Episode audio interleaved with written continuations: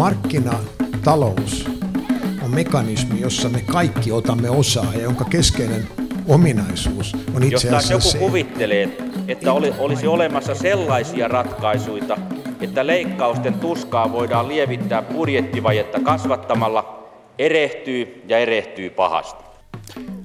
Tässä on Mikä maksaa? Toimittajana Juha Virtanen, tervetuloa seuraan.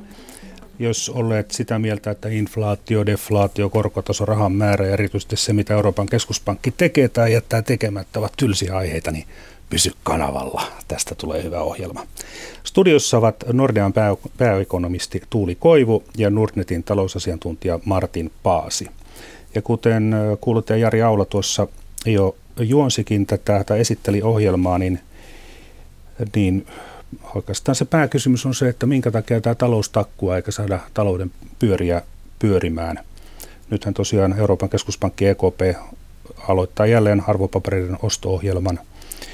Tavoitteena on elvyttää, eli että pankeilla ja muilla rahoitteilla olisi sitten rahaa panna kiertoon.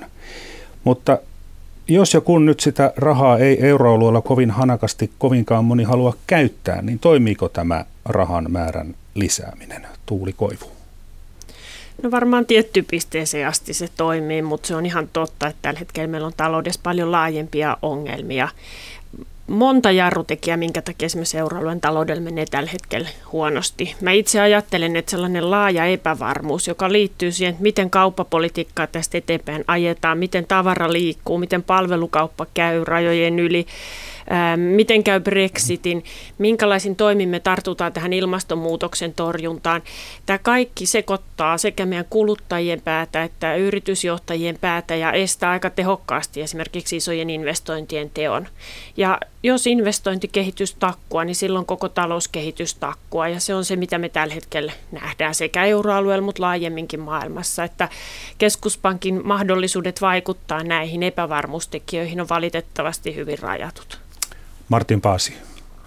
Joo, ja tähän voisi niin kuin ehkä lisäksi todeta, että monella yrityksellä on jo nyt ylikapasiteettia, eli tässä kun keskus, Euroopan keskuspankin niin kuin tällä rahan määrän lisäyksellä niin haluaa saada investoinnit käyntiin, niin, niin ne ei välttämättä, ainakaan osittain ei käynnisty myöskään sen takia, että, että niin kuin joillakin yrityksillä on tosiaan jo ylikapasiteettia. Että siinä ei ole niin kuin mielekästä sitten investoida uusiin laitteisiin, vaikkakin ehkä niin kuin tuottavuuden kannalta, tuottavuuden kasvun kannalta se olisi ehkä keskiössä. Yle Areenassa Mikä maksaa -ohjelman sivuilla on sivun oikeassa reunassa linkki keskustele rahapolitiikasta, josta pääset lähettämään viestin, ja Twitterissä tunnisteella että Mikä maksaa. Sinne vain kommentteja ja myös kysymyksiä. Parhaimmat kysymykset otetaan tänne, tänne sitten studioon. No nyt tämä yksityiskohta, eli Euroopan keskuspankki todellakin marraskuun alusta sitten kuukausittain ostaa arvopapereita kaksikymmentä miljardilla eurolla. Tämä summa, kaksikymmentä miljardia, onko se paljon vai vähän? No onhan se huomattavasti vähemmän kuin aikaisemmin, että korjaan nyt, jos mä muistan väärin, mutta eikö se puhuttiin niin kuin en, ennen aikaisemmassa vaiheessa, niin, niin ostettiin kahdeksankymmentä miljardin euron tahtia näitä papereita. Että tämä niin kuin näyttää ja tuntuu vähän tällaiselta, tällaiselta torsolta, että se ei toiminut, ja niin miksi tällainen, tällainen tota noin, niin, huomattavasti heikompi ohjelma toimisi sen paremmin. Tässä on taustalla myöskin toki se, että Euroopan keskuspankin pääjohtaja vaihtuu viikon kuluttua.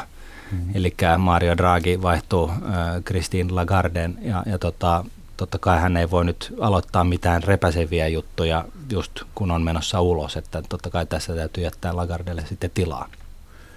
Joo, tässä on nämä isot kysymykset oikeastaan siitä, että kuinka paljon sitä Maastrichtin sopimusta uskalletaan ikään kuin uhmata ja kuinka paljon valtioiden velkakirjoja sitten loppupeleissä uskalletaan mm. ostaa. Et nythän se E K P:n itselle asettama raja on noin kolmannes käytännöstä valtion velasta. Sitä rajaa pitäisi nostaa, jos tästä osto-ohjelmasta halutaan tehdä isompi ja sitä kautta ehkä sitten astetta tehokkaampi. Mut siihen ei tunnu olevan halukkuutta tällä hetkellä, koska se toisaalta sit voi torpeudoida sitä markkinamekanismia. Että ongelmattomia keinoja tai helppoja keinojahan keskuspankille ei tässä tilanteessa ole kyllä käytössä. Mutta keskuspankki ei yksin nyt tätä asiaa edes kykene ratkaisemaan, vaikka, vaikka siellä olisi kuinka viisaita ihmisiä. Eli, eli tähän, tähän taloustilanteen vaikuttaa niin moni muu asia. Joo, ja sitähän Mario Draghi on peräänkuluttanut koko ajan, että tota, jopa siltä ajalta, kun hän totesi, että hän kyllä puolustaa niin kuin, ä, rahapoliittisen keinoin, niin, niin tota, euroa, vaikka mikä olisi jopa silloin Kreikan kriisin aikoihin. Mutta hänhän on koko ajan jatkuvasti peräänkuluttanut näitä kipeitä rakenteellisia muutoksia, mitä, mitkä ovat tosin poliittisesti hyvin hankalia viedä läpi. Ja, ja, ja tota, ää, tässä niin kun valitettavasti tämä yhtenä, y, y, yhtenäisyys niin kun tavallaan Japanin, Japanin historiaa, missä myöskin oli vähän tällaista ihan sama, vähän niin kun muistuttavaa tilannetta, että raha ei oikein kelpaa kenellekään ja, ja tota, finanssipolitiikalla pitäisi saada isoja investointeja käyntiin, mutta siellä ei niin kuin uskallettu ja ei haluttu ja, ja sitten yhtä lailla näitä rakenteellisia muutoksia ei, niihin ei tartuttu, koska ne on käytännössä niin kuin enemmän tai vähemmän poliittisia itsemurhia sitten, koska ne ei ole suosittuja, niin, niin tämä niin kuin elää tällaisessa limbossa ja niin kauan kun Euroopan keskuspankin toimet pitää tilanteen jotenkin kasassa, niin, niin, niin tavallaan ei ole sellaista pakkoa. Mm-hmm. Joo, niinhän se on. Ja, ja tässä on niin kuin E K P:n toimet voi nähdä ehkä kahta kautta, että, että toisaalta E K P on ostanut aikaa näille rakenteellisille uudistuksille. Ongelma on, että poliitikkojen kantti ei ole riittänyt niiden uudistusten tekoon riittävässä määrin. Toki niitä on jonkun verran koko euroalueella pikkuhiljaa viimeisen kymmenen vuoden aikana tehty. Mutta toinen tapa nähdä tämä asia on tietysti se, että E K P on ikään kuin pelastanut nämä poliitikot. Ja esimerkiksi Saksassa jonkun verran kritiikkiä E K P:n suuntaan, että olisiko olisiko pitänyt ajaa tiukempaa rahapolitiikkaa ja pakottaa poliitikot niin kuin kovan kautta sit näihin uudistuksiin, joilla niitä pitkän aikavälin kasvunäkymiä parannetaan. Että rahapolitiikkahan jo määritelmällisesti, se tähtää siihen suhdanteen tasoittamiseen. Sille ei rakenneta työmarkkinoita, työmarkkinoista yhtään parempia, sille ei käytännössä pystytä vaikuttamaan niin kuin pitkän aikavälin kasvupotentiaaliin. Se on sitä lyhytnäköistä tai lyhytaikaisempaa vaikutusta, mitä sillä ylipäätään voidaan hakea. Ja, ja paljon jää sitten niin kuin hallitusten varaa ja parlamenttien varaa siitä, että miten pitkä aikavälin talousnäkymiä voidaan parantaa. Ja tässä näkyy sellainen niin kuin koulukuntaero oikeastaan Yhdysvaltojen ja Euroopan välillä.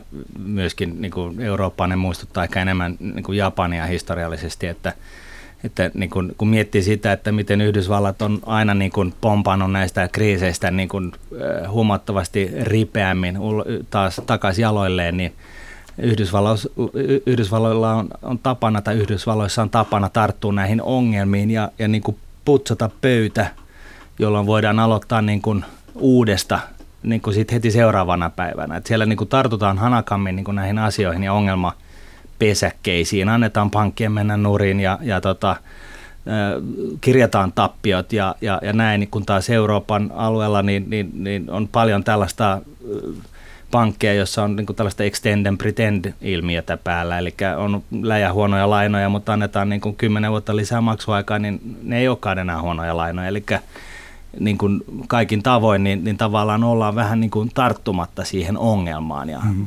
vähän strutsimaisesti laitetaan pää hiekkaan ja toivotaan, että maailma paranee.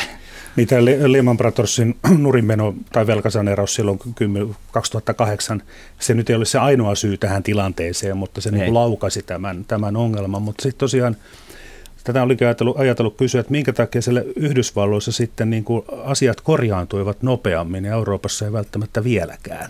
No yksi sellainen selitys on toki rahoitusmarkkinoiden rakenteessa, että kaikki tutkimus kertoo siitä, että jos rahoitussektori on hyvin paljon isojen pankkien hallitsema, niin kuin se on euroalueella, niin silloin pitää ensin pankkien toipua ennen kuin toipuu se rahoitus sinne reaalitalouden puolelle ja siinä menee aina kauemmin kuin sellaisessa monipuolisemmassa rahoitusrakenteessa, jossa pääomamarkkinoilla, velkakirjamarkkinoilla on isompi rooli, pankkisektori on hajautuneempi niin kuin U S A:ssa.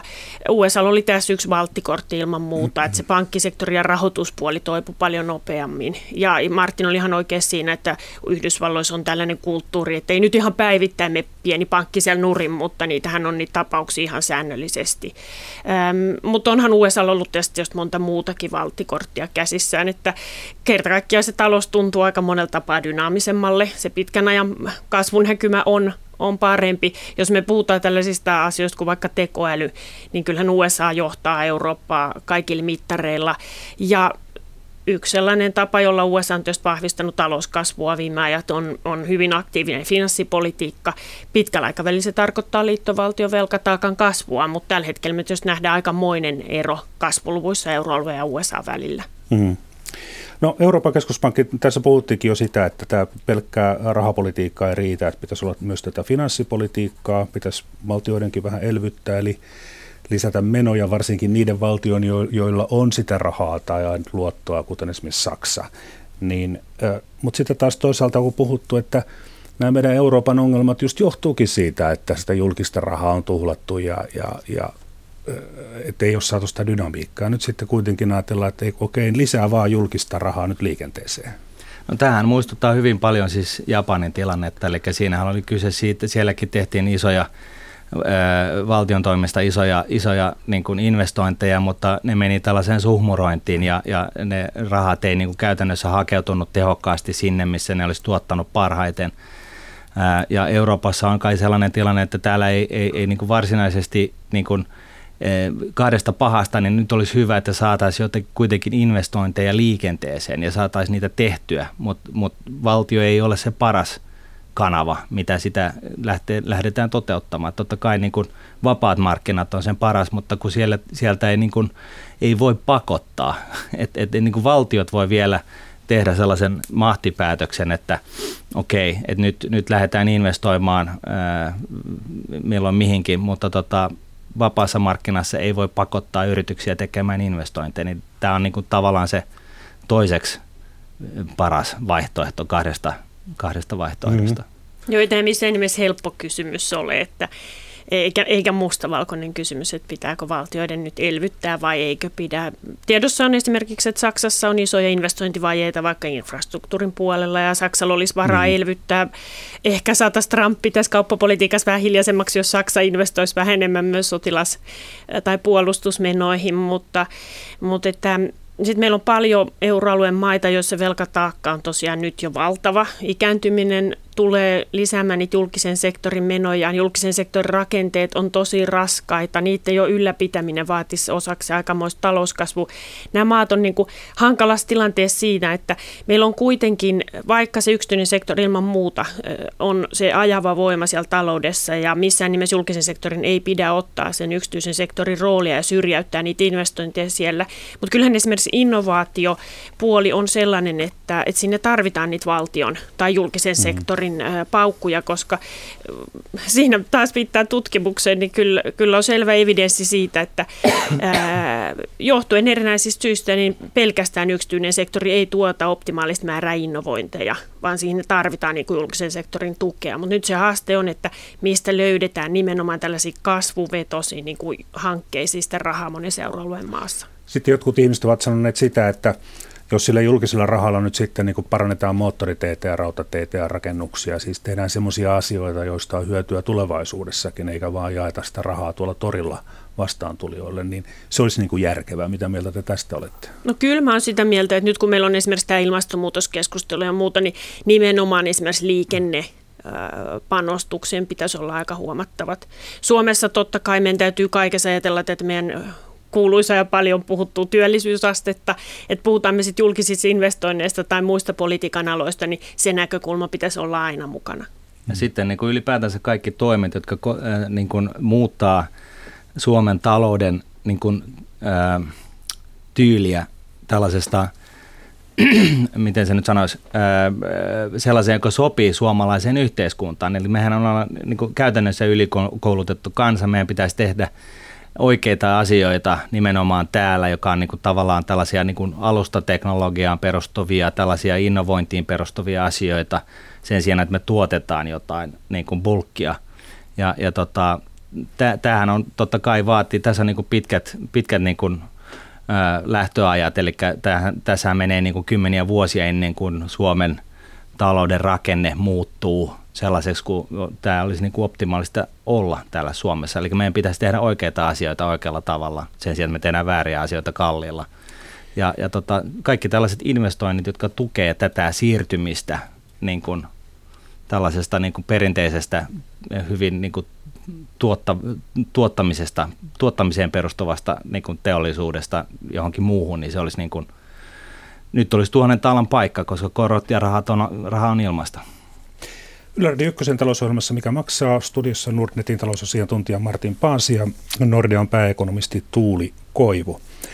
Mennään tähän, nyt tähän käytännön juttuun, että mitä nyt arkipäivänä niin kuin tapahtuu tässä, kun E K P on ostanut ja ostaa jatkossakin näitä arvopapereita, niin niitä on monenlaisia. Maalikolla tietysti syy, tulee tämä huoli siitä, että ovatko ne arvokkaita arvopapereita vai pelkkää paperia. Siellä on ö, tietojen mukaan sellaisia papereita, joissa on omaisuusvakuus, eli ne kuulostaa erittäin vähäriskisiltä. Lisäksi mukana on muun muassa yrityssektorin velkapaperit. Ja vaikka yrityksiä menee nurin ja tulee luottotappioita, niin jos nyt riittävän monella yrityksellä lainaa rahaa, niin kokonaisuus kuitenkin tuottaa ihan kivasti. Esimerkiksi nyt oma omakohtainen kokemus eräästä yrityslainarahastusta, niin kyllä se on plussan puolella ollut tässä ihan mukavasti, ei ole meidän valittamista.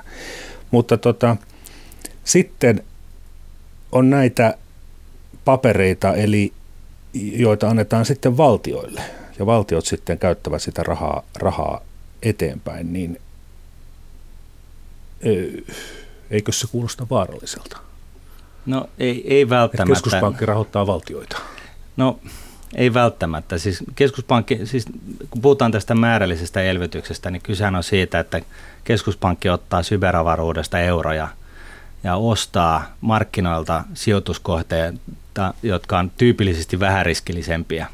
Olisi ne sitten niin kuin valtion papereita tai jopa yrityspapereita, niin kuitenkin niin vähäriskisemmästä päästä. Ja tämä tarkoittaa sitä, että markkinoilta imuroidaan pois sijoituskohteita muilta, jolloin sinne markkinaan tulee tällainen ylimääräinen ruiske niin kuin ikään kuin käteistä, joka pitäisi tunkea jonnekin. Ja se ajatushan on koko ajan E K P:n kohdalla ollut silloin se, että osa tästä rahasta menisi sitten niin kuin, ö, yritysten lainottamiseen ja investointien lainottamiseen, jolla me sillä tavalla saataisiin niin kuin, nämä rattaat niin kuin liikenteeseen. Ja, ja tota, se on niin kuin ajatuksena ihan hyvä, mutta, mutta niin kuin ollaan taas todettu, ö, niin, niin se on aika tylppäkärkinen keino.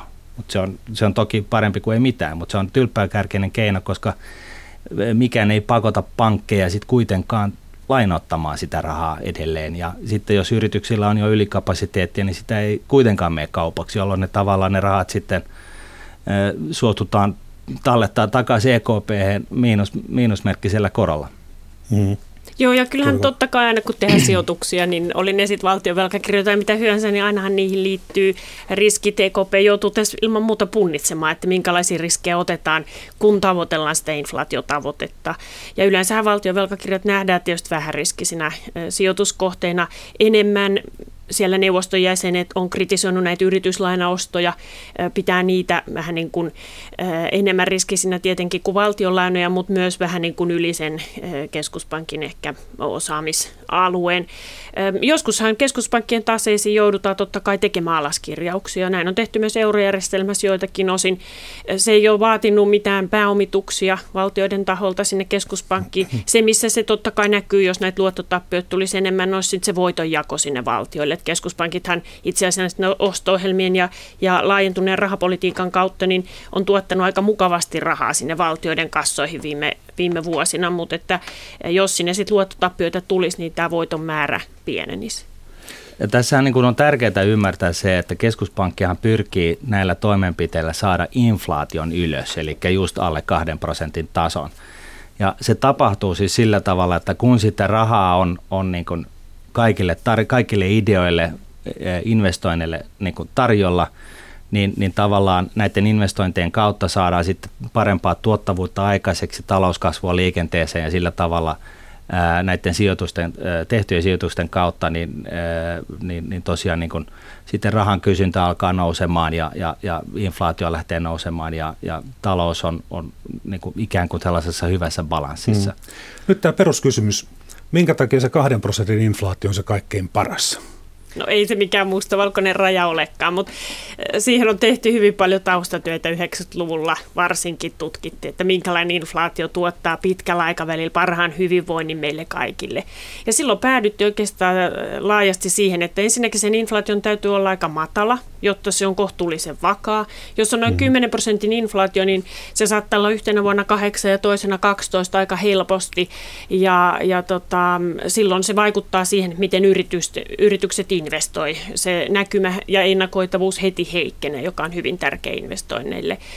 Eli, eli sen tarvitsee olla tarpeeksi matala, mutta sitten toisaalta miksei nolla? No sen vuoksi, että keskuspankkeille inflaatio paljon suurempi mörkö on deflaatio. Jos joudutaan sellaisiin hintojen alaspäin menemään kierteeseen, niin silloin me jokainen lykätään kulutuspäätöksiä, investointipäätöksiä. Se tarkoittaa valtavaa niin kun, mm-hmm. heikkoutta siihen talouteen, josta on vaikea päästä pois. Mm-hmm. Raha ei silloin kierrä. Eli, eli tässä mm-hmm. niin tasapainotellaan sen kanssa, että inflaation täytyy olla tarpeeksi positiivinen, mutta ei se tietenkään liian korkea, jotta se pysyy vakaana. Tässä ilman muuta tavoitellaan, ei keskuspankit tavoittele inflaatio inflaation vuoksi, vaan sen vuoksi, että meillä kaikilla olisi asiat mahdollisimman hyvin pitkällä aikavälillä. Se on vähän niin kuin sydämen lyönti, että se on niin kuin mm. hyvä olla jollain, jo, jossain välissä ja, ja liikaa liikaa ja liian vähäkin, niin se on huono asia. Ja pieni inflaatio vähän niin kuin pakottaakin siihen, että tehdään järkeviä sijoituksia, joista on sitten ainakin tuotto suurempi kuin inflaatioprosentti. Se pakottaa siihen, ja se on tietysti pitänyt korot tähän asti tukevasti positiivisena, ja, ja keskuspankkeilla on aina tähän asti ollut elvytysvaraa mennä sitten koroissa alaspäin, että, että se on myös ollut tärkeä mittari tässä inflaatiotavoitteen asetannassa. Joo. Tässä puhuttiinkin jo tästä deflaatiosta, eli silloin kun inflaatio on negatiivinen, eli toisin sanoen, jos on tänään sata euroa taskussa, niin huomenna sillä on vielä enemmän ostovoimaa, joten tulee juuri se houkutus, että enpä käytä rahaa tänään, vaan vasta huomenna. Ja sitten kun kaikki tekee tämän asian, niin sitten kukaan ei osta mitään, talous kukaan pysähtyy. Ei investoi, talous pysähtyy. Kyllä. Ja se on siis äärimmäisen vaarallinen asia. Kyllä. Se on vaarallinen myös sen takia, että siitä on hirveän vaikea päästä oikein kunnolla ulos. Et se on niinku sellainen, sen takia sitä pelätään kuin ruttoa, että se on niinku se vihoviimeinen asia, että korkea inflaatio on huono, deflaatio on myrkkyä. Hmm. No Japanissahan oli tämmöinen tilanne, se kesti hyvin pitkään. No, Japani on edelleen siellä tota nollan tienoilla, mutta ei enää niin huonossa jamassa kuin aikaisemmin. Niin, niin. Mitä opimme Japanista? No siellä nyt opittiin ainakin... Tai Japanin esimerkistä. Niin, että no... Siellä opittiin ensinnäkin se, että, että rahapoliittisin keinoin ei, ei saada asioita liikenteeseen, jos tilanne on se, että, että yhtiöt ja pankit on käytännössä konkurssissa. Koska ne tyypillisesti se, että rahapoliittisesti kevennetään sitä tilannetta, niin se johtaa lähinnä siihen, että nämä ei mene konkurssiin, mutta ne, ne hitaasti ja varmasti alkaa maksaa pois niitä velkoja niin, että ne itse asiassa olisi, olisi niin kuin terveellä pohjalla. Ja siinähän menee sitten helposti parikymmentä vuotta, kun ne ei... tarjoaa rahaa investointeihin, vaan ne yksinkertaisesti vaan maksaa pois sitä jättimäistä velkaa, mitä heidän taseisiinsa on tullut. Ja, ja, tota, ja tämä on niin kuin, tämä tarkoittaa siis sitä, että rahapoliittisin keinoin siihen ei niin kuin vaikuta oikein millään tavalla, se vaan tiedetään, että nykyiset firmat ei mene nurin. Ja, ja sitten niin kuin, mikä siihen sitten avuksi? No okei, finanssipolitiikalla voidaan saada valtion puolesta tuettua, ensinnäkin tehtyä valtion puolesta niin investointeja, mutta sitten totta kai sellaisia, tekemällä sellaisia investointeja, jotka tukee taloutta muutenkin, niin parannetaan sitä ympäristöä ja sitten niin kuin yksityisellä puolella tehdä investointeja. Mutta jos se tilanne tosiaan on se, että kaikilla yrityksillä on jo valmiiksi liikaa lainaa, niin tämäkään ei auta. Ja, ja tota, edelleenkin on ongelmana se, että pankit ei laina, kos, lainaa rahaa, koska koska ne on jo, niin kuin, niillä on jo ongelmat niin kuin olemassa, eli niiden pitää vaan yrittää kitkutella eteenpäin ja maksaa pois sitä omaa velkaansa, jolloin niin kuin sitten, oliko se nyt Friedman tai kuka, joka keksi sen, että, että ainoa tapa, millä, millä niin kuin oikeasti saadaan kulutusta ja inflaatiota liikenteeseen on se, että heitetään tonnin seteleitä, niitä nyt ei ole, mutta siis parisadan euro seteleitä helikopterista kuluttajille, eli tarjotaan sitä rahaa suoraan kuluttajan taskuun, jolloin se tavallaan se talous lähtisi niin kuin, ää, sy, niin kuin liikenteeseen.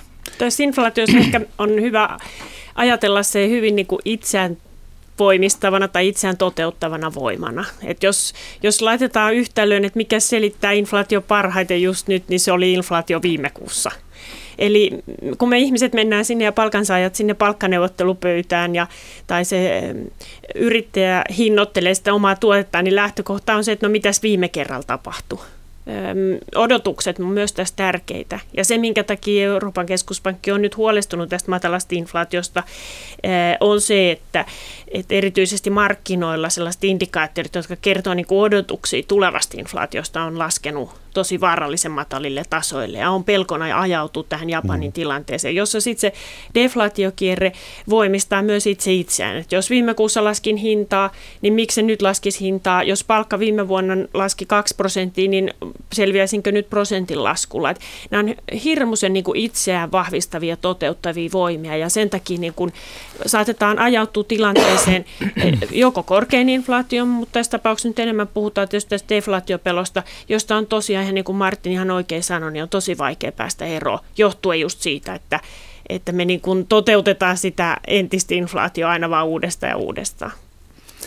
No sitten, nythän kukaan ei ole varoittanut siitä, että tulisi joku hyperinflaatio, siis kymmenien tai satojen prosenttien inflaatio, mutta semmoistakin on maailmassa tapahtunut, varsinkin niissä maissa, joissa keskuspankkipolitiikka on ollut aivan, aivan tota ala-arvoista, kuten nyt Zimbabwe, jossa kuulemma pahimpaan aikaan hinnat kaksinkertaistuivat joka kaksikymmentäviisi tunti. Oho. Ei siis kerran vuorokaudessa, vaan mm. tunti sen jälkeen.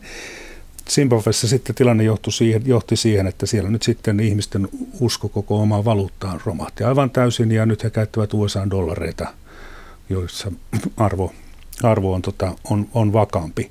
Mutta tota, onko nyt niin, että... Tai on, on, jos nyt ei puhuta edes hyperinflaatiosta, mutta, mutta se, että onko meillä joku, mitä jos se inflaatiosta pomppaakin sen kymmenen prosenttia, vai onko nyt tilanne sellainen, että se on aivan utopistinen juttu, ei, ei todellakaan käy näin? No tämä on iso mysteeri. Mä olen ihmetellyt mm. aika monta vuotta, että miksi esimerkiksi euroalueen inflaatio yhtään kiihdy. Sitä kun tutkitaan ja analysoidaan, niin siellä on iso osa tästä matalasta inflaatiosta, jota me ekonomistit ei kerta kaikkiaan osata selittää. Totta kai siellä on paljon tekijöitä, hidas talouskasvu, globalisaatio, muuttoliike uusista E U-maista tänne euroalueelle, ties mitkä tekijät. Mutta sitten ihan oikeasti, niin siellä on myös iso osa tästä matalasta inflaatiosta, jota me ei osata selittää. Jos me ajateltaisiin maailmaa vanhojen kaavojen mukaan, niin meillä pitäisi heittämällä olla se parin prosentin inflaatio tällä rahapolitiikalla. Tällä rahan painamisen määrällä niin inflaation olisi pitänyt meidän kaikkien oppikirjojen mukaan niin lähtee paljon kovempaan nousuun. Miksei se ole lähtenyt? Kukaan ei tiedä, mutta lähteekö se joskus? Ei meillä ole siihenkään mitään niin kuin absoluuttisia vastauksia. Mm. Se on enemmän tällä hetkellä mun mielestä mielipidekysymys ja näkemyskysymys, kun pohjautus mihinkään kovaan teoriaan. Että rehellisyyden nimissä täytyy sanoa, että, että niin kuin talousteoriat on mennyt rahoituskriisin jälkeen just näistä, näiltä osin niin kuin inflaatiosta, jos jutellaan, niin aika lailla uusiksi. Ja tämä vanha monetaristinen teoria, jossa rahan määrän piti kanavoituu sinne hintoihin, niin se ei näytä toimivan lainkaan. Siksi mä en täysin sulje pois sitä mahdollisuutta, että, että jostain syntyy hintakierre myös ylöspäin, mutta kyllä mä oon vakuuttunut E K P:n tavoin siitä, että tällä hetkellä me taistellaan enemmän sitä huonoa deflaatiotasapainoa vastaan kuin kovaa inflaatio vastaan. Että kyllähän E K P:llä on toisaalta näiden osto-ohjelmien jäljiltä myös valtava asearsenaali sitten, jos inflaatio oikeasti alkaisi nousta. Ja tässä on niin kuin hyvä huomata se, että, että kun puhutaan tästä määrällisestä elvytyksestä, niin moni kokee sen sillä tavalla, että kylvetään rahaa niin kuin ikkunasta ulos markkinoille. Mutta tässä tosiaan niin E K P ostaa siis ä, lainapapereita, ä, oli ne sitten valtiolta tai yrityksiltä, joka tarkoittaa sitä, että ne, antaa ne, niin kun, ne ostaa näitä papereita, mutta näillähän on erääntymispäivä. Ja se tarkoittaa mm. sitä, että sitä mukaan kun se ostaa, niin kun nämä lainapaperit erääntyy, niin ne erääntyy maksuun, jolloin nämä yritykset tai valtiot maksavat sen, sen kyseisen lainapaperin edestä sitä rahaa takaisin E K P:lle, jolle, jolloin se niin kuin tavallaan automaattisesti imeytyy pois markkinoilta tämä, tämä raha. Ja näin ollen, niin kun sitä määrällistä elvytystä tehdään, niin sitä pitää tehdä jatkuvasti niin, että se, se tietty määrä rahaa, raharuiske säilyy markkinoilla. Ja sitten toisaalta, jos sen vaan lopettaa, niin se imeytyy sieltä pois. Jolloin jos tällainen inflaatio lähtisi niin kuin tästä laukkaamaan, niin niin, niin ensinnäkään niin se raha, mitä sinne markkinoille on kylvetty, niin se imeytyy automaagisesti ikään kuin pois sieltä. Ja sitten to, ne, ne, tosiaan niin, niin tota, äh, sittenhän on niin kaikennäköisiä muitakin työkaluja sitten hillitä sitä inflaatiota sinä päivänä, kun ja jos se niin kuin ongelmaksi tulee. Mutta jos on keskuspankin uskottavuus on kaiken A ja O. Et kyllä me nähtiin vielä seitsemänkymmentäkahdeksan taitteessa aikamoisia inflaatiopiikkejä esimerkiksi U S A:ssa. Sitten siellä tuli Paul Volcker, keskuspankin johto, joka totesi, että näin kovilla inflaatioluvuilla niin talouskasvu ei pääse sinne potentiaaliin. Et nyt riskinkin uhalla siitä, että talouskasvu hidastuu rajusti niin kuin se hidastui, niin hän nosti korot, ei nyt pilviin, mutta tosi korkeaksi mm. suhteessa aikaisempaa historiaa ja osoitti ekan kerran sen, että keskuspankki on valmis ottamaan takkia talouskasvun mielessä lyhyellä aikavälillä, jotta se uskottavuus sinne pitkälle aikavälille rakennetaan, jotta näistä inflaatiotavoitteista, joihin sitten keskuspankit pikkuhiljaa yhdeksänkymmentäluvulta lähtien, mutta varsinkin kaksituhattaluvulla on siirtynyt ja, ja keskuspankit on, on tosi paljon uskottavampia tällä hetkellä, kun, kun, niin kun puhutaan nyt vaikka neljäkymmentä vuotta sitten. Ja Japanihan teki tämän saman, ihan täsmälleen saman, saman liikkeen, eli nosti korot hillitäkseen sitä räjähdysmäistä Japanin taloutta kahdeksankymmentäluvun lopulla. Ja siinä sitten kävi kuitenkin hullusti, että et, et siinä tavallaan niin, niin, niin, tämä on tosiaankin niin, niin hyvin paljon kiinni siitä, mikä ihmisten ja markkinoiden luottamus on siihen kyseiseen keskuspankkiin ja talouteen ylipäätänsä. Kyllä se on myös psykologiasta. Onhan näitä esimerkkejä, että keskuspankin pääjohtaja, kun pitää jämäkän tiedotustilaisuuden, eikä itse asiassa tee niin kuin matemaattisessa mielessä yhtään mitään, niin mm. sillä on jo vaikutusta markkinoihin. Että keskuspankin uskottavuus on mm. ihan A ja O. Se mm. on tosi tärkeä juttu. Joo, Joo ja siinähän nyt, tästä, jos otetaan tuo Kreikka-kriisi, kun se oli päällä, niin, niin, niin, ja, ja tota, korot Kreikassa lähti, ja muissa näissä etelän, Euroopan etelävaltioissa lähti nousemaan ja suhteessa muihin euroalueen valtioiden korkotasoihin, niin, niin se, että kun Draghi tulee ulos ja sanoo, että mä teen mitä tarvitsen, mä ostan näitä, hmm. näitä tota, kriisimaiden papereita niin paljon kuin tarvitsee, että se korkotaso ei lähde repäsemään tätä koko aluetta auki. Niin se riittää, että jos, jos tarpeeksi Kyllä. painottavasti sen laittaa tuohon pöytään, niin sillä hyvä. Tässä viitattiinkin siihen, että mitä tapahtuu, jos keskuspankin ostaman arvopaperin arvo sitten laskee tai tulee peräti luottotappioita. Ö, ovatko ne nyt sitten vaan numeroita taseeseen, varsinkin jos kyse ei ole suurista summista, vai mitä voisi pahimmillaan sitten tapahtua, jos keskuspankin ostamat paperit osoittautuukin vähemmän arvokkaiksi?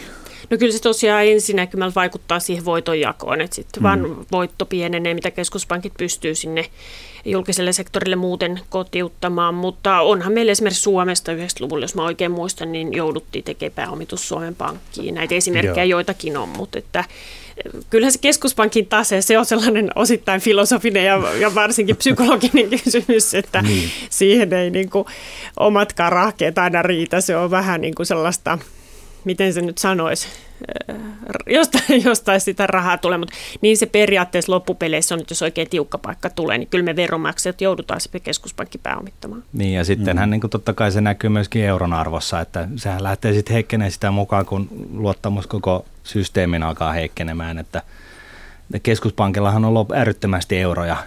Et sehän on niin kuin hyvä muistaa, että sehän ei tarvitse niin kuin pyytää niitä euroja mistään, ne voi ottaa niin kuin syveravaruudesta ja tunkea vielä enemmän, mutta sillä tekemisellä on sitten totta kai vaikutukset siihen, että mitä muuta markkinoilla tapahtuu ja siinähän menee, niin kuin, jos tällaisen lähdetään, niin se luottamus lähtee alta ja euro herkkenee ja inflaatio lähtee laukkaamaan, että jos, jos mennään niin kuin absurdeihin lukuihin, niin, niin tota, et, et, et siinä mielessä niin keskuspankki ei ole samalla tavalla riippuvainen siitä tai sitä ei se ei niin kuin haittaa niin paljon sitä, jos joku sijoitus menee mönkään, hmm. kunhan se nyt ei ole niin kuin järjestelmällistä, ilmiö, järjestelmällinen ilmiö.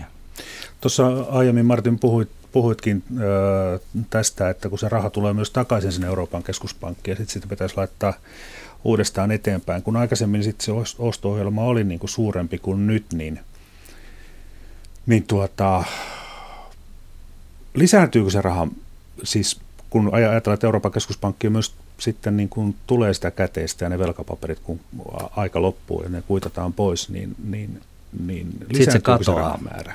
Silloin se katoaa. Kun ne, ton, ne rahat tulee takaisin keskuspankkiin, niin ne keskuspank, se katoaa sinne keskuspankin pimeeseen huoneeseen, missä on loputtomasti rahaa, niin. että, että se katoaa silloin pois se raha. Koska keskuspankki voi luoda itse, itselleen ikään kuin rahaa tyhjästä. tyhjästä, niin silloin kun keskuspankki saa rahaa, niin se myös ikään kuin katoaa sinne tyhjään. Kyllä. Joo, mutta sen lisäksi, että nyt sitten aloitetaan uudestaan nämä netto-ostot, niin uudelleen sijoituksiinhan on jatkettu koko ajan, eli sen E K P:n aiemmin tehtyjen ostojen, vaikka siellä on erääntynyt joku velkakirja, niin sen tilalle on ostettu tähänkin mm. asti uusi velkakirja. Kyllä silläkin on tällä niin kuin kantavaikutuksella valtava merkitys siihen, että meillä on matalat korot tällä hetkellä velkakirjoissa pitkälle. Ja puhut, puhutaan siis E K P:n taseesta. Se on oikeastaan vastaa tähän sun kysymykseen sillä tavalla, että kun E K P ostaa arvopapereita markkinoilta, niin ne on ihan oikeita arvopapereita ja ne menee E K P:n taseeseen, jolloin se E K P:n tase, keskuspankin tase kasvaa. Mm. Sitten kun nämä kyseiset paperit, jos ei tehdä uusia investointeja, niin, niin tota, silloin kun nämä paperit sitten erääntyy maksuun, niin E K P:lle tulee rahat, jotka katoaa, koska mm. ja yhtä lailla E K P:n tase silloin pienenee. Et, et se on niin kuin merkki siitä, että ne palautetut rahat, jos ei tehdä uusia investointeja, niin ne katoaa syperavaruuteen. Äh, nyt mä kysyn, olenko lähellä oikeata hehtaaria, kun mä oon miettinyt sitä rahan määrän käsitettä, että jos meillä on tontti, ihminen ostaa sen tontin ja saa pankista lainan, ja sitten se lain, lainamäärä, tontin hinta menee sille tontin myyjälle, jolla on tietysti tilipankissa. Hmm. Niin silloin se maa-alue on ihan sama kuin ennenkin, ja pankissa on enemmän talletuksia kuin enem, aikaisemmin, mutta pankissa on myös sitten enemmän myös niin kuin velkaa tai sitä rahaa, mitä pankki on velkaa asiakkailleen. Kyllä. Eli tällä tavalla rahamäärä siis kasvoi. Kyllä. Joo, pankki luo rahaa antamalla luottoa. Sitten se palautuu talletuksena sinne pankkijärjestelmään, joko samaan pankkiin tai eri pankkiin, mutta joka tapauksessa siihen pankkijärjestelmään. Se, mikä on sitten rajoittamassa tätä rahan luontia, on erinäiset vaatimukset pankkien pääomalle esimerkiksi. Tämä mm. pankkien vakavaraisuussääntely ja likviditeettisääntely ja kaikki muuhan on vahvistunut tosi paljon viimeisen kymmenen vuoden aikana finanssikriisin jälkeen. Ja sieltä tulee oikeastaan ne suurimmat jarrutekijät sit sille, että miten paljon pankki pystyy tätä rahaa luomaan. Hmm. Eli tallettajat, kun tallettavat rahaa pankkiin, niin itse asiassa pankki on velkaa heille. Ja sitten ne velalliset, jotka ottaa pankista velkaa, niin, niin, niin tota, se on sitten taas sillä toisella puolella pankin mielestä sit niitä, tai, tai niin pankille arvokkaita papereita. Ja sitten se, että pankki ei saa antaa enempää rahaa ulos kuin mitä sillä itsellään on. Ja pankilla pitää olla myös sitä omaa pääomaa, eli omistajien rahaa mukana siellä. Et jos tulee joku tämmöinen pieni heitto, niin ei heti mene balanssit sekaisin, mutta Lehman Brothersilla meni kyllä aika pahasti sekaisin ja se sitten menikin velkasaneeraukseen. Se oli enemmän velkaa asiakkailleen kuin asiakkaat sille. No siinä oli sellainenkin taustalla, että siinä, niin kun, joka sitten johti myöskin Euroopassa siihen keskusteluun, että tällaiset trading, pankkien trading-toiminta pitäisi erkauttaa niin peruspankkitoiminnasta. Ää, Lehman Brothersissahan oli kyse siitä, että niillä oli niin paljon johdonnaispositioita joka, joka suuntaan ja näitä, näitä to, tosiaan subprime-laina paketteja, jotka oli niin kuin siis varallisuutena niin kuin huonolaatusta, että, tota, että siinä vaiheessa, kun ne oli kirjoitettu taseeseen jollain arvolla ja se osoittaa toki, että se arvo on jotain muuta, niin siinä tapahtui just näin, että, että, että tota, tässä sun esimerkissä, kun, kun, kun pankki oli antanut lainaa sille jollekin, joka osti sen tontin, niin sitten jos se tontti osoittaa toki, että se ei ole minkään arvoinen, ja se kaveri, joka sen lainan on ottanut, niin silläkään ei ole rahaa maksaa sitä, sitä tota, lainaa takaisin, niin se tarkoittaa sitä, että sitten pankilta yhtäkkiä puuttuu rahaa, jolla se pystyisi kunnioittamaan sen ensimmäisen tallettajan rahamäärää. Aivan. Ja, ja, tollo, ja silloin ollaan niin kuin ikään kuin puristuksessa, koska sillä ensimmäisellä tallettajalla on totta kai oikeus saada ne omat rahat ulos.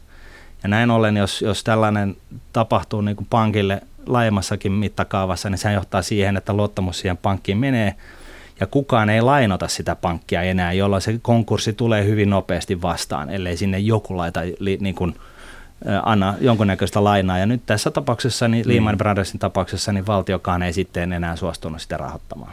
Ja sitten voi tulla tämmöinen paniikki, että kaikki tallettajat lähtevät hakemaan rahaa mutta pois pankista, niin sitten se ihan taatusti joutuu vaikeuksiin, koska se on hyvin nopea. On markkinoilla ja se siellä pankin konttorissa ole. Joo, ja se on, niinku, se on just näin, että se on niinku hyvin paljon rahoitusmarkkinoilla, niinku tällä luottamuksella on, on, on hyvin keskeinen hmm. osa.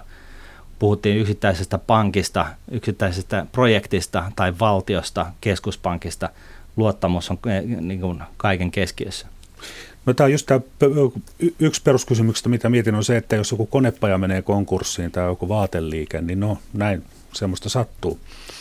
Eikä se sen sattua. Kummempaa. Niin, ja se on oikeastaan terveenkin talouden merkki, Kyllä. että huonot yritykset menee nurin, niin paremmat pärjää paremmin. Mutta sitten aina, jos joku pankki on ongelmissa, niin tulee hirvittävä paniikki ja stressi ja kaikki ihmiset ovat kauhuissaan. Eli, eli pankki on just semmoinen, että jos pankki on vaarassa menossa nurin, niin, niin silloin ei ole kyse pelkästään siitä yksittäisestä pankista ja sen asiakkaasta, vaan koko järjestelmän uskottavuudesta. Joo, sit... kyllä, että rahoitusmarkkinathan ja pankkisektori toimii ikään kuin vähän selkärankana sille koko taloudelle, ja ilman sitä selkärankaa niiden, ne muut osat ei löydä toisiaan, että yksi sellainen pankin perustehtävähän on nimenomaan kanavoida säästöjä sinne investointipuolelle, mutta eihän myös tällaista sanotaan niin kuin maturiteettitransformaatiota, että tallettajalla on mikä hetki hyvänsä oikeus mennä nostamaan ne rahansa sieltä tililtä, mutta investointirahoitus on usein aika pitkäaikaista, ja pankilla on hyvin tärkeä rooli siinä, että, että pitkäaikaisiinkin investointeihin liittyy ja riittää sitä rahaa, mutta että pankkikriisit, ne opettaa meitä ekonomistiakin aina kerran toisensa jälkeen, että vaikka kuinka tilkitään niitä aukkoja siellä pankkilainsäädännössä ja tehdään pankeista aiempaa turvallisempia, niin en mä usko, että yksikään virkamies vieläkään menee vannomaan, etteikö pankkikriisi joskus taas jossain tule. Kyllä nämä on tosi hankalia juttuja. Kysehän on nimenomaan siitä, että jos verrataan niin kuin johonkin konepajafirmaan, joka menee nurin, niin sitten se on niin kuin se pankin ongelma tai sen kyseisen lainottajan. Ne, jotka on antanut lainaa sille, sille konepajalle, ja niitä on rajallinen määrä. Osakkeenomistajista puhumattakaan, niillähän totta kai jää musta peka käteen. Mutta kun, jos pankki joutuu tällaiseen ongelmaan, että joku on laittanut, tallettanut sata rahaa, ja sitten se sata rahaa, itse asiassa yhdeksänkymmentä rahaa on siirretty siitä sitten annettu lainaksi jollekin, joka on sijoittanut sen jotenkin, ja sitten osoittautuu, että se, se sijoitus on ollut tosi mätä, ja siitä ei jää mitään käteen. Ja se lainanottaja ei muutenkaan pysty maksamaan sitä lainaa takaisin, niin näin ollen syntyy tällainen niin kuin, ikään kuin rahoitusvaje. Ja, ja, tota, ja nyt sitten kun mietitään, että pankilla on tuhansia, kymmeniä tuhansia, satoja tuhansia tällaisia asiakassuhteita joka suuntaan ja myöskin sitten muihin pankkeihin nähden, niin, niin näkee, että kun tämä on niin kuin, tavallaan tällainen verkosto, niin jos yksi yksi tota, pilari siinä verkostossa, yksi osapuoli siinä verkostossa kyykkää, niin se myöskin lyö sitten niin kuin muihin pankkeihin. Ja tässä on tällainen tartuntavaara, joka on vaikuttaa hyvin... Vaikuttaa koko rihmastoon. Kyllä. Mm-hmm. Ei vähiten niin kuin johdonnaissopimusten kautta. Ja jos pankki joutuu vaikeuksiin, niin välttämättä se ei ole, se ei ole pankin johdon vika, vaan yksinkertaisesti se, että lainoja esimerkiksi vakuutena olevat omaisuuserät, niin niiden arvo yhtäkkiä muuttuu joksikin. Ja tämä on nyt varmaan se yksi syy, että esimerkiksi kun puhutaan asuntolainoista, niin, niin ei ole välttämättä kauhean fiksua, jos asunnosta yli yhdeksänkymmentä prosenttia lainotaan pankkivelalla, koska sitten jos asuntojen hinnat tippuu kaksikymmentä prosenttia, niin hupsista. No, niinpä, se, ja sen takia pankit tekevät aikamoisia skriinauksia näille asuntolainojen ottajillekin. Mm. Yksi sellainen hankaluus, joka myös erilainen hankaluus niin kuin penkkien näkökulmasta on näiden vakuuksien haltuunotto voi olla joissain maissa ongelmallista. Italian yksi ongelma pankkisektori, kun paljon puhutaan, että Italian pankkisektori on mätä. No varmasti on pankkisektorissakin paljon mätää ja, ja korjattavaa, mutta että yksi sellainen niin kuin piirre siinä taloudessa ja konkurssilainsäädännössä on, että aikaisemmin meni kahdeksan vuotta siihen kesken, että pankki sai lainan vakuutena olevan kiinteän omaisuuden haltuun. Nyt sitä lainsäädäntöä on hitusen parannettu arvioida, että se aika on neljä tai viisi vuotta. Mutta eihän se riitä mihinkään niin kuin prosesseihin siellä pankin sisällä. Että moni lainsäädäntö vaikuttaa sit siihen just, että minkälaisia ongelmia pankit ehkä kohtaa ja joutuu, ja sitä kautta sit se koko talous voi jähmettyä. Hmm. Ja sitten sellainen korjaus, että kyllä niin kuin edellisessä finanssikriisissä pankkijohdolla oli aika paljon peilin katsomista.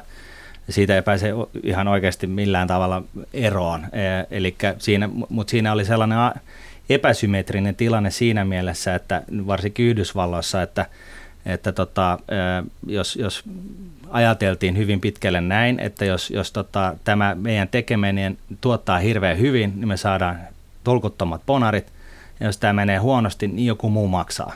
Niin, niin. Niin, niin, kun laitat sitten kenen tahansa ihmisen sellaiseen positioon, niillä, niillä kannustimilla, mitä siinä on, niin ihminen tuuppaa tekemään just samat liikkeet kuin mitä edellisessä finanssikriisissä tehtiin johdon puolesta. Osakkeenomistajien pitäisi sille toimitusjohtajalle sanoa, että älä nyt tee tuommoisia bonarisopimuksia. Paitsi, että, että osakkeenomistajat nimenomaan antaa ne kannustinpaketit ja osakkeenomistajia kiinnostaa nimenomaan mahdollisimman hyvä tuotto, jolloin, mm. jolloin siis tämä on, tämä on...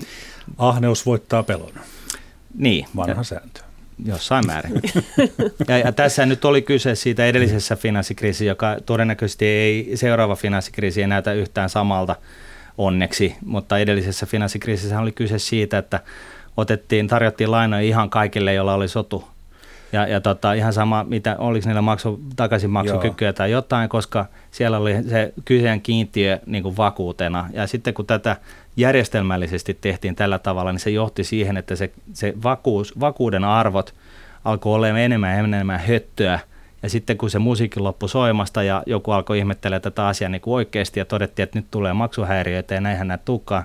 Tukkaan enää nämä korkomaksut takaisin ja nämä vakuuden arvo on puolet siitä, miten niitä piti olla.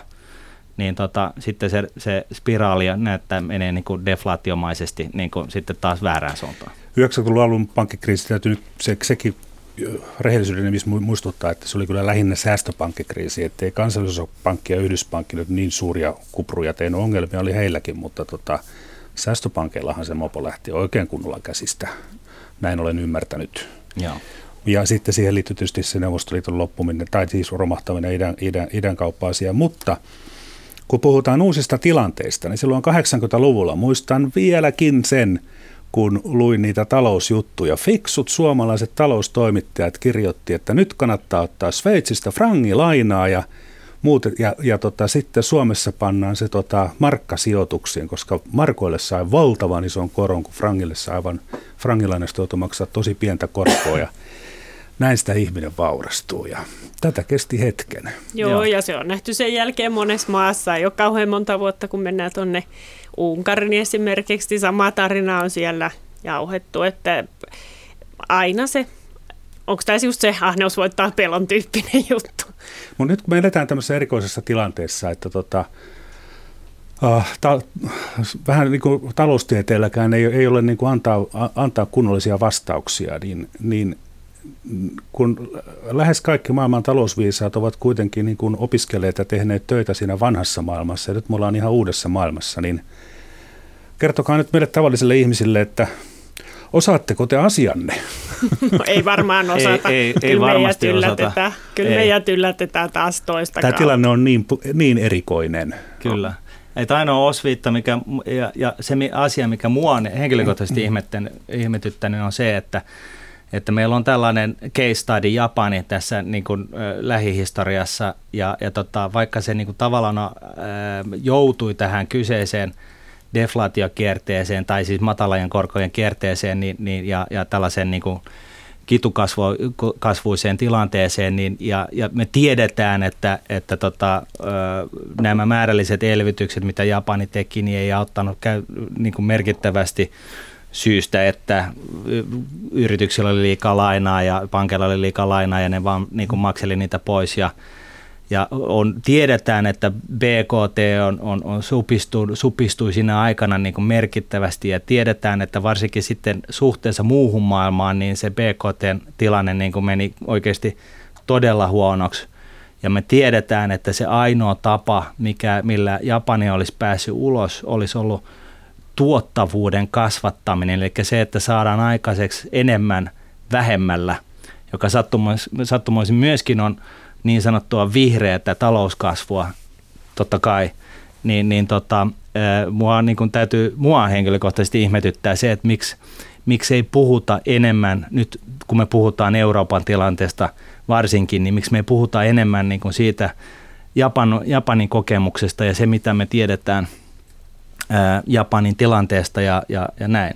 No kyllä mä sen verran ehkä puolustaisin E K P:tä, että itse asiassa siellähän yritetään toimia eri lailla kuin Japani, koska Japanissahan kesti kauan ennen kuin he oikeasti lähti tähän määrälliseen keventämiseen ja siitä ajatellaan, että se on yksi syy siihen, että Japani joutui niin pitkäksi aikaa sinne ikään kuin huonoon tasapainoon, jossa on matalat korot ja se deflaatiouhka koko ajan päällä. Mutta ilman muuta mä oon samaa mieltä näistä rakenneuudistuksista, että ihan se mistä tämä keskustelu käynnistyy, että keskuspankin välineistö vaarantaa niitä pitkän aikavälin kasvunäkymiä. On, on heikot, eikä keskuspankki ole siihen tarkoitettukaan, että sinne on ihan uusi tai eri, eri porukka tekemässä ne päätökset. No sitten tämä tulevaisuuden näkymä. Mitä, mitä tuota, tässä tulee tapahtumaan? Ollaan paljon puhuttu siitä, mitä, mitä pitäisi tehdä. Kysymykset ovat vaikeita, monimutkaisia, mutta mikä on teidän arvionne, mitä nyt tulee tapahtumaan? Jaa, täytyy toivoa nyt ensinnäkin, että me saataisiin näitä epävarmuustekijöitä tästä maailmantaloudesta vähän pienemmäksi. Se Brexit vihdoin ratkaisi, että me tiedetään, että, tai ne yritykset, jotka haluaa Iso-Britannia E U-akselilla toimia, niin he tietäisivät, että miten sitä bisnestä kannattaa hoitaa ja, ja investoinnit käynnistää sillä osalla. Sitten meillä on tietysti presidentti Trump, joka suorastaan lietsoo epävarmuutta. Se pelaa hänen oman pussiinsa tämä politiikka, mutta että tässä kauppapolitiikassa niin olisi myös hyvin tärkeää, että vaikka tulee tullit, niin tulkuu sitten ne tullit. Mun mielestä on pahinta, että me nyt vuositolkulla jäädään vellomaan tähän epävarmaan tilanteeseen, jossa me esimerkiksi tiedetään, että miten E U-U S A-kauppasuhteen käy. Se aika tehokkaasti estää yritysten investointeja. Ja jos emme saada näitä investointeja liikkeelle, niin tämä koko ajan finanssikriisin jälkeen ollut akuutti ongelma siitä, että tuottavuuskasvu on hidasta, niin se vääjäämättä jatkuu meidän ongelmana. Ja nyt kun työmarkkinat on aika tiukat, tarkoittaa sitä, että työttömyys ei enää esimerkiksi Suomessa vähene, vaikka työpaikkoja olisi tarjolla, niin, niin siltä puolelta kasvu tulee olemaan hidasta, vaikka me pystyttäisikin rakenneuudistuksia sitä vähän petraamaan, että me tarvittaisiin nyt niitä investointeja ja sitä tuottavuuskasvua, jotta tässä pystyttäisiin niinku taantumariskiä vähentämään. Mutta jotta investoinnit käynnistyy, niin mun mielestä se pallo on poliitikoilla. Hmm. Näin totesi Nordean pääekonomisti Tuuli Koivu. Mitä mieltä on Martin Paasi Nordnetista? Samaa mieltä, siis epävarmuustekijät pitää saada pois ja, ja käytännössä se tarkoittaa sitä, että toivon mukaan niin Trump vaihtuu joksikin muuksi presidentiksi Yhdysvalloissa. Toivottavasti tämä Syyrian tilanne saadaan rauhoittumaan jollain tavalla. Putin on jossain määrin lähestynyt Eurooppaa, jos me saataisiin siitä jotain järkevää aikaiseksi. Totta kai kaikki tullit on kuitenkin hiekkaa rattaista, talouden rattaissa, että ne, ne on niin kuin hyvä saada pois, mieluummin pois kuin että ne jää päälle. Ää, ja sitten niin kuin, ää, olisi hyvä totta kai, että, että, tota, että, että talous ää, Euroopassa saataisiin liikenteeseen. Olisi ihan mielenkiintoista nähdä, mitä, mitä helikopterirahaa Lagarden voimin ää, tekisi Euroopan taloudelle, saataisiko inflaatiota sitä kautta liikenteeseen. Mutta varsinkin niin, niin tota, näkisin, että, että tota, tuottavuuden kasvu oli sitten se tekeminen mitä vaan, niin, niin se, että me keskityttäisiin siihen, että, että saadaan aikaiseksi enemmän vähemmillä resursseilla, vähemmällä työn ajankäytöllä, niin, niin se olisi niin kuin se avainasema. Miten tässä käy, niin mä pahoin pelkään, että meillä on, meidän tie on valitettavasti tulee näyttämään aika paljon niin Japanin tieltä. Ää, ihan senkin takia, että me, me ei yksinkertaisesti ihan ymmärrä tätä, tätä tilannetta, missä me ollaan. Kello on ko- kohta kuutta minuuttia vaille yksitoista. Mikä maksaa talousohjelman perinteinen viikon talousvinkit? Tuuli Koivu Nordeasta. No tänäänhän E K P kokoustaa viimeistä kertaa Draghin johdolla, ja jos haluaa olla vähän sellainen humoristinen keskuspankkianalyytikko, niin tarkistelee tietenkin aina sitä Draghin ravatin väriä, että minkä värinen solmi on kaulassa, tuleeko minkälaista rahapolitiikkaa. Nyt kun meille tulee Lagarde, niin pitääkö siirtyä huiviin vai huulipuolariin? Martin Paasi lyhyesti. Negatiivisen korkojen maailmassa, niin, niin, niin tota, tätä ei pitäisi pankki-ihmisen sanoa, mutta yksi tapa saada tuottoa rahoilleen on se, että käy ottaa nostaa ne pankista pois. Joo, t- tämä ei ole siis huumoriohjelma, tämä on talousohjelma, mutta kiitos kuuntelijoille. Yle Radio yksi jatkaa.